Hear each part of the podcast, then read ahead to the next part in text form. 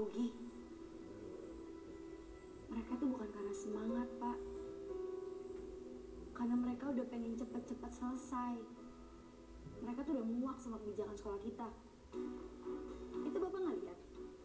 Mejanya ulang sampai ditaburin bunga itu bentuk solidaritas mereka sekaligus bentuk kekecewaan mereka atas sekolah kita pak.